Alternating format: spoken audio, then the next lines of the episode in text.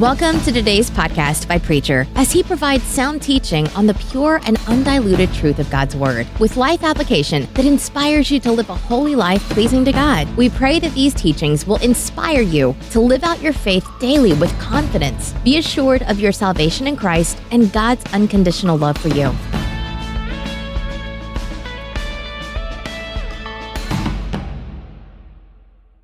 There's going to be a payday one of these days. Now, this is the way the Lord Jesus Christ had to say it. And if you'll turn in your Bible, Matthew, the 25th chapter, and beginning with the first verse, you will find him saying it in this fashion. Jesus speaking is saying, On that day the kingdom of heaven will be like ten girls who took their oil lamps and went out to meet the bridegroom. Five of them were foolish, and the other five were wise. The foolish one took their lamps, but did not take any extra oil with them, while the wise one took containers full of oil with their lamps. The bridegroom was late in coming, so the girls began to nod and fall asleep. It was already midnight when the cry rang out, Here's the bridegroom, come and meet him. The ten girls woke up and trimmed their lamps. Then the foolish one said to the wise one, Let us have some of your oil because our lamps are going out. No, indeed, the wise one answered back, There's not enough for you and for us. Go to the store and buy some for yourselves. So the foolish girls went off to buy some oil. And while they were gone, the bridegroom arrived.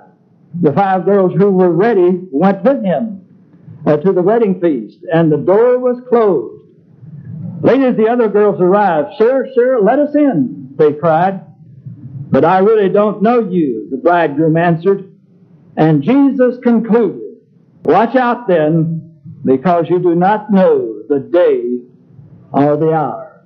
Lord, help us to understand what you're trying to tell us about a way for us to live today.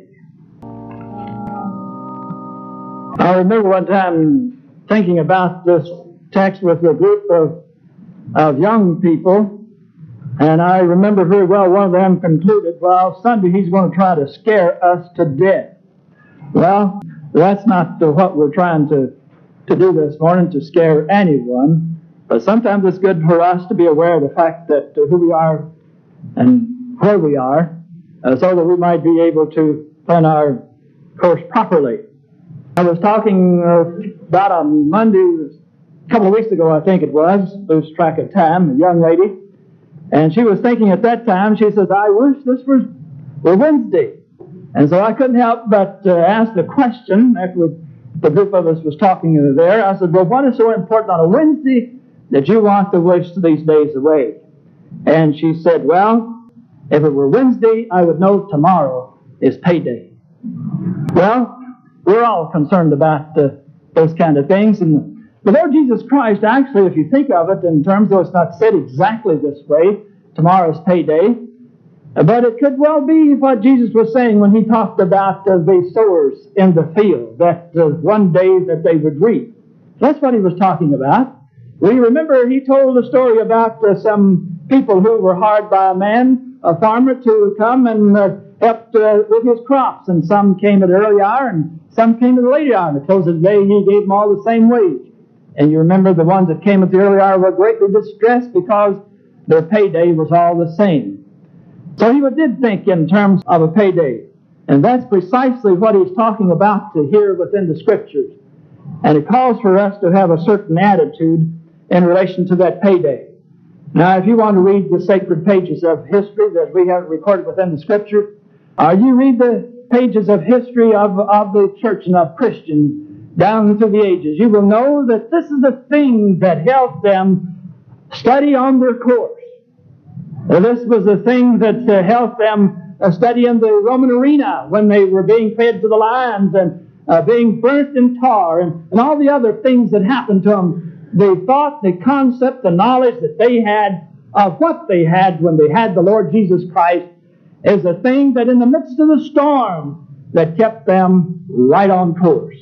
The thing that you and I are talking about today. Now, I am not so much interested in the return of the Lord Jesus Christ as such this morning, but I will leave it to you. The Scripture does declare that in the last day that there will be a great confusion upon the face of the earth. There will be uh, frustration and wars and rumors of wars, and the whole world will be tied up in it. Well, I'll leave it to you to judge whether or not the time is at hand. But I am more concerned about the way uh, that we spend these hours together.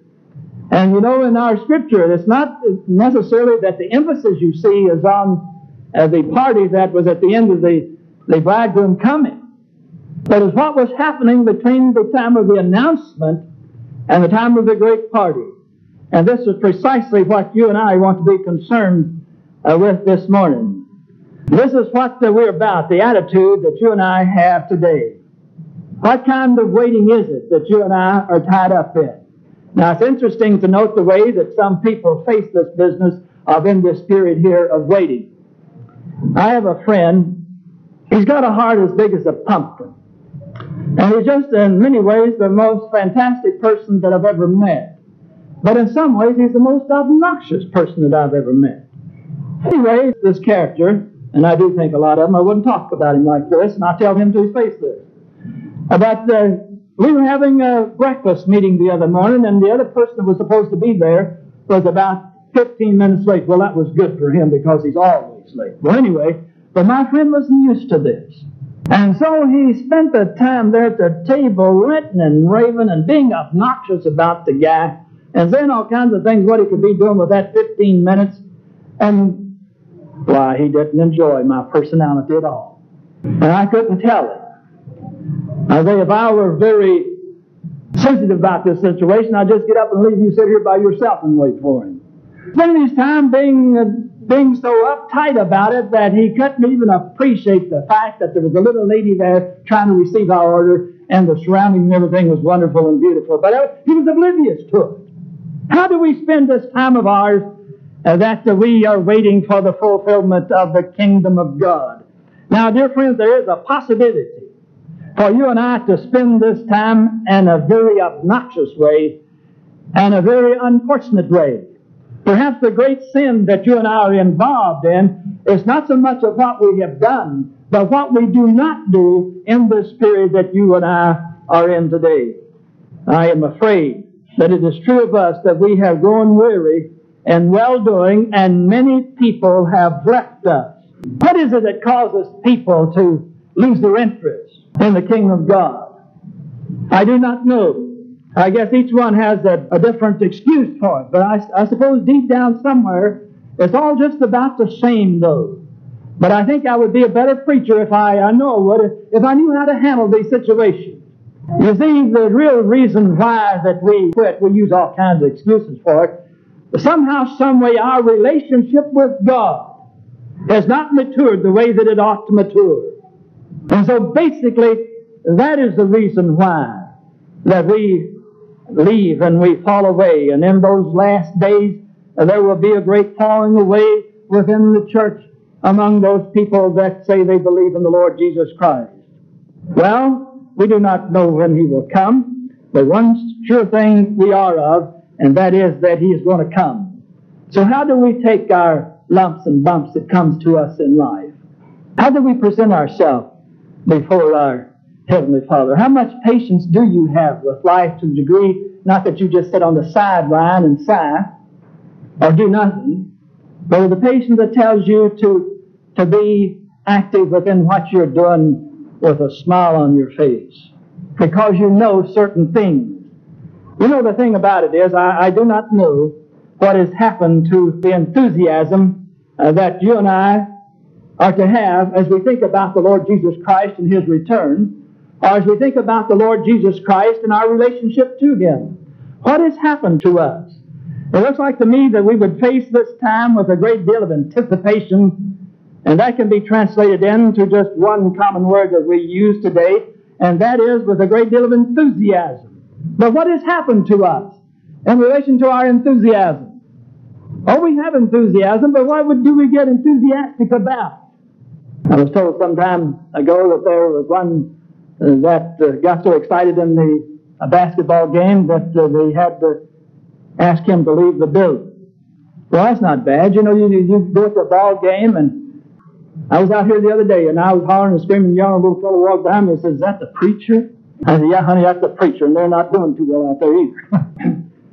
we expect people to get enthusiastic out there, but when it comes to the basic things of life that where our real excitement should be lodged, and what should turn a person on from inside out about the Lord Jesus Christ and what He's given to us, and our part and place in His great kingdom today, what has happened to us?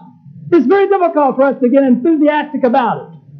Well, I tell you this morning, there was a class, I, right in that kitchen there. I don't know what they do in that kitchen, but they were right enthusiastic about it. I wanted to go down, but I didn't get a chance to, but I heard. Listen to this.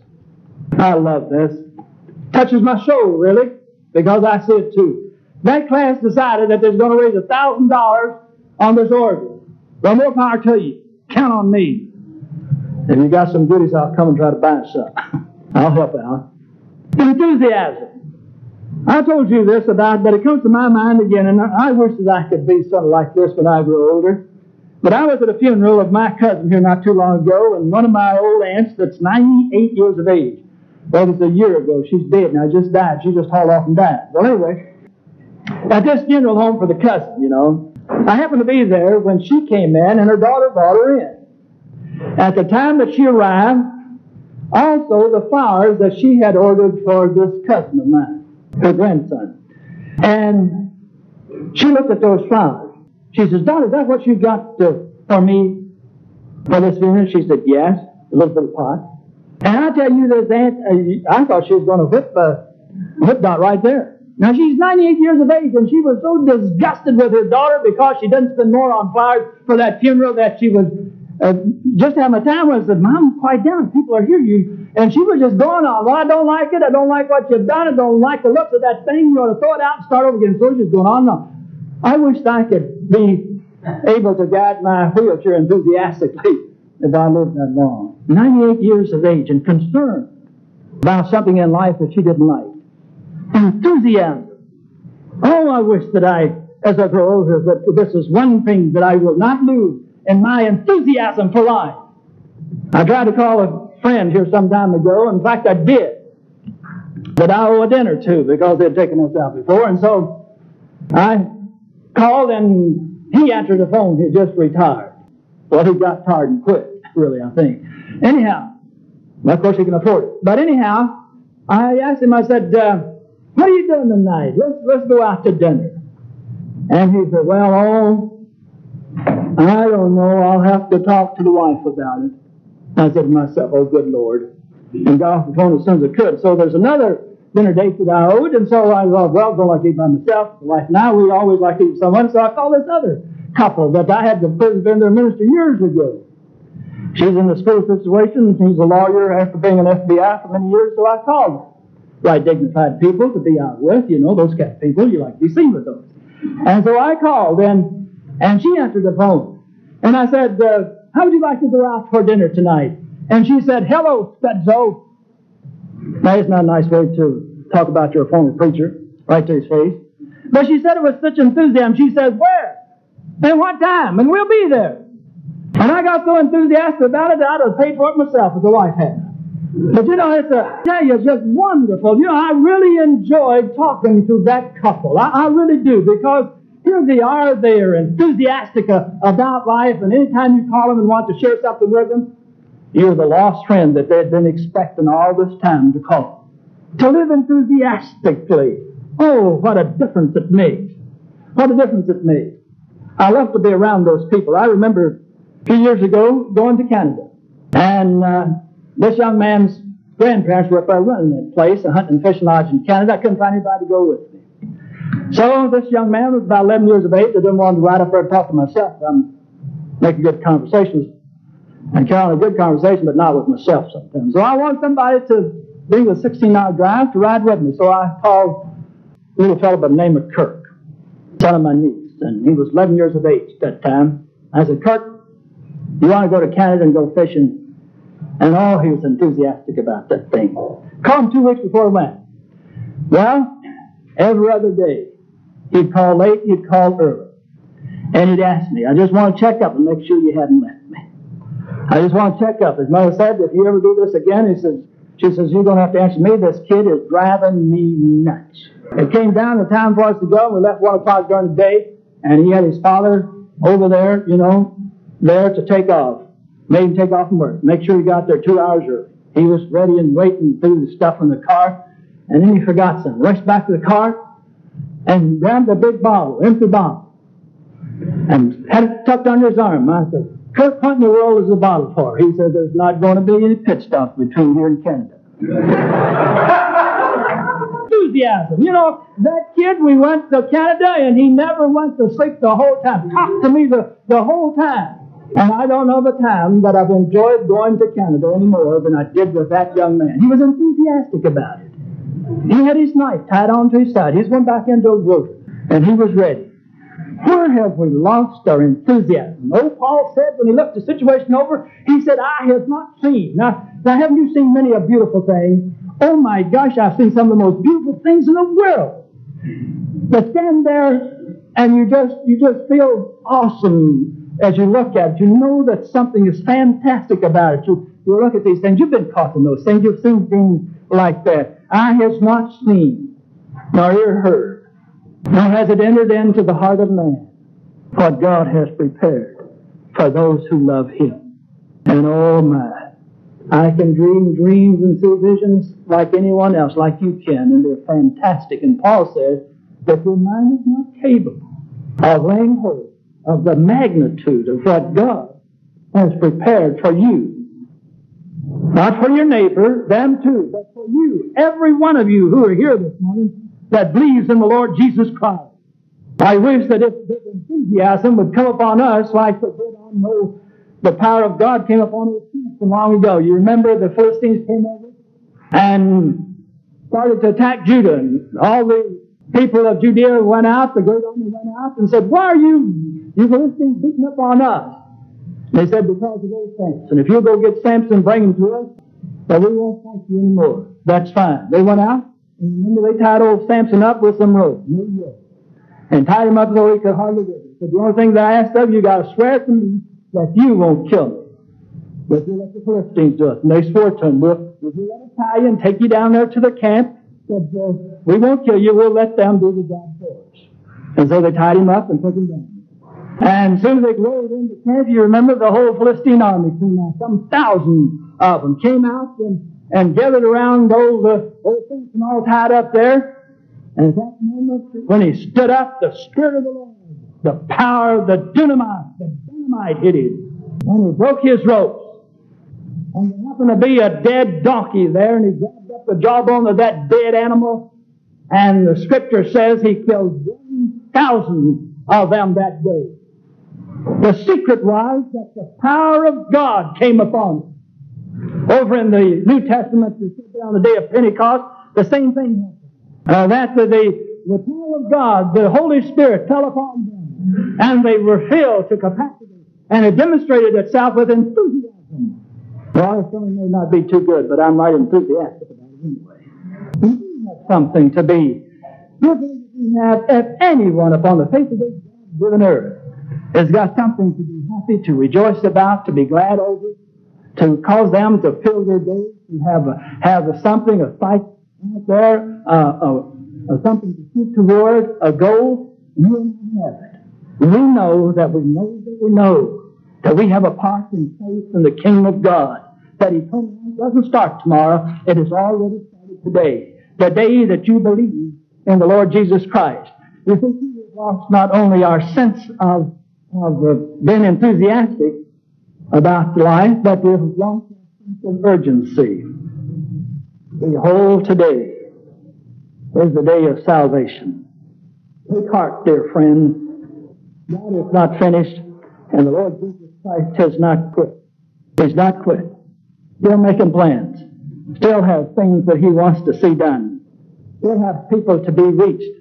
Still have people out here to be saved. Still have people out here to be encouraged and brought into this fellowship of God. You see, the Lord Jesus Christ took a page right straight out, sliced right out of line. When he was talking, these people understood what he was talking about here, you see, because he was dealing with something that they participated in uh, in their life. He didn't make up this story. It is straight out of everyday walk of life. The greatest thing that they had back there to rejoice over uh, was a marriage. It was the only time that they could take off and be free of their work and just really to enjoy life for a few days. The whole wedding part. But instead of waiting till they're married and then for them to do something to the groom, they did it in those days before. They tried to trick you. And so the game was the bridegroom tried to trick the wedding party. And so they knew that there was going to be a wedding. But no final hour was ever set. No date was ever put. It would happen soon, within a couple of weeks.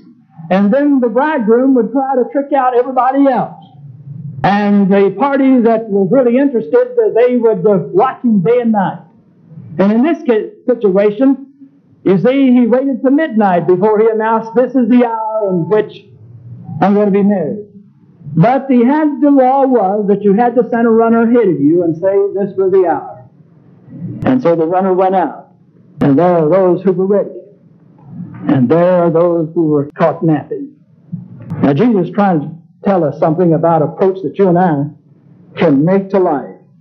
About a sense of, of being awake and a sense of urgency. You see, the Old Testament writer felt that if we had wisdom, that we would number our days so that we could apply our hearts to understanding and to fulfillment. You see, Christian people have always been people of action. They go, they come, they do, they're called, they're sent. They come back, they make a report, they go out. They get up, they sit down. And so they are people of action. It's always been that way. How can we read the New Testament and their relationship with the Lord Jesus Christ without feeling that these are people of action today and in His day? And all of this within an attitude of joy. Why not? We're absolutely sure of our future. You are. You're here because you believe in Christ. Trust Him. You trust Him. You can afford to trust Him completely and totally.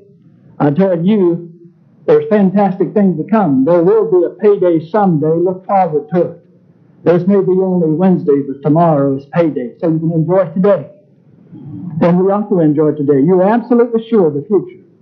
You know what's going to happen.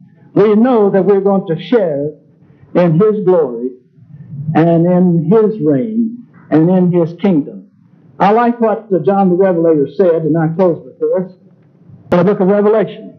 He says, I, John, saw, saw the holy city of God, the New Jerusalem coming down from God like a bride adorned for her husband. Now I heard a great voice out of heaven saying, Behold, the tabernacle of God is with men, and God will be with them, and they will be with God. And God will wipe away all of their tears. There shall be no more crying, or sorrow, or pain, or agony, or death, because the former things are all wiped away. There's a new day and a new kingdom, and Jesus will be there. My friend, that's what you know, and I know. What about this hour? Is that not enough to cause you to be the person that you need today, knowing full well that there's no way upon the face of this God given earth that you can fail let you sit down? Oh, our Father, may we hear anew within these hearts and spirits of ours this morning what Jesus was saying so that we can live our lives properly today. In Jesus' name we pray. Amen.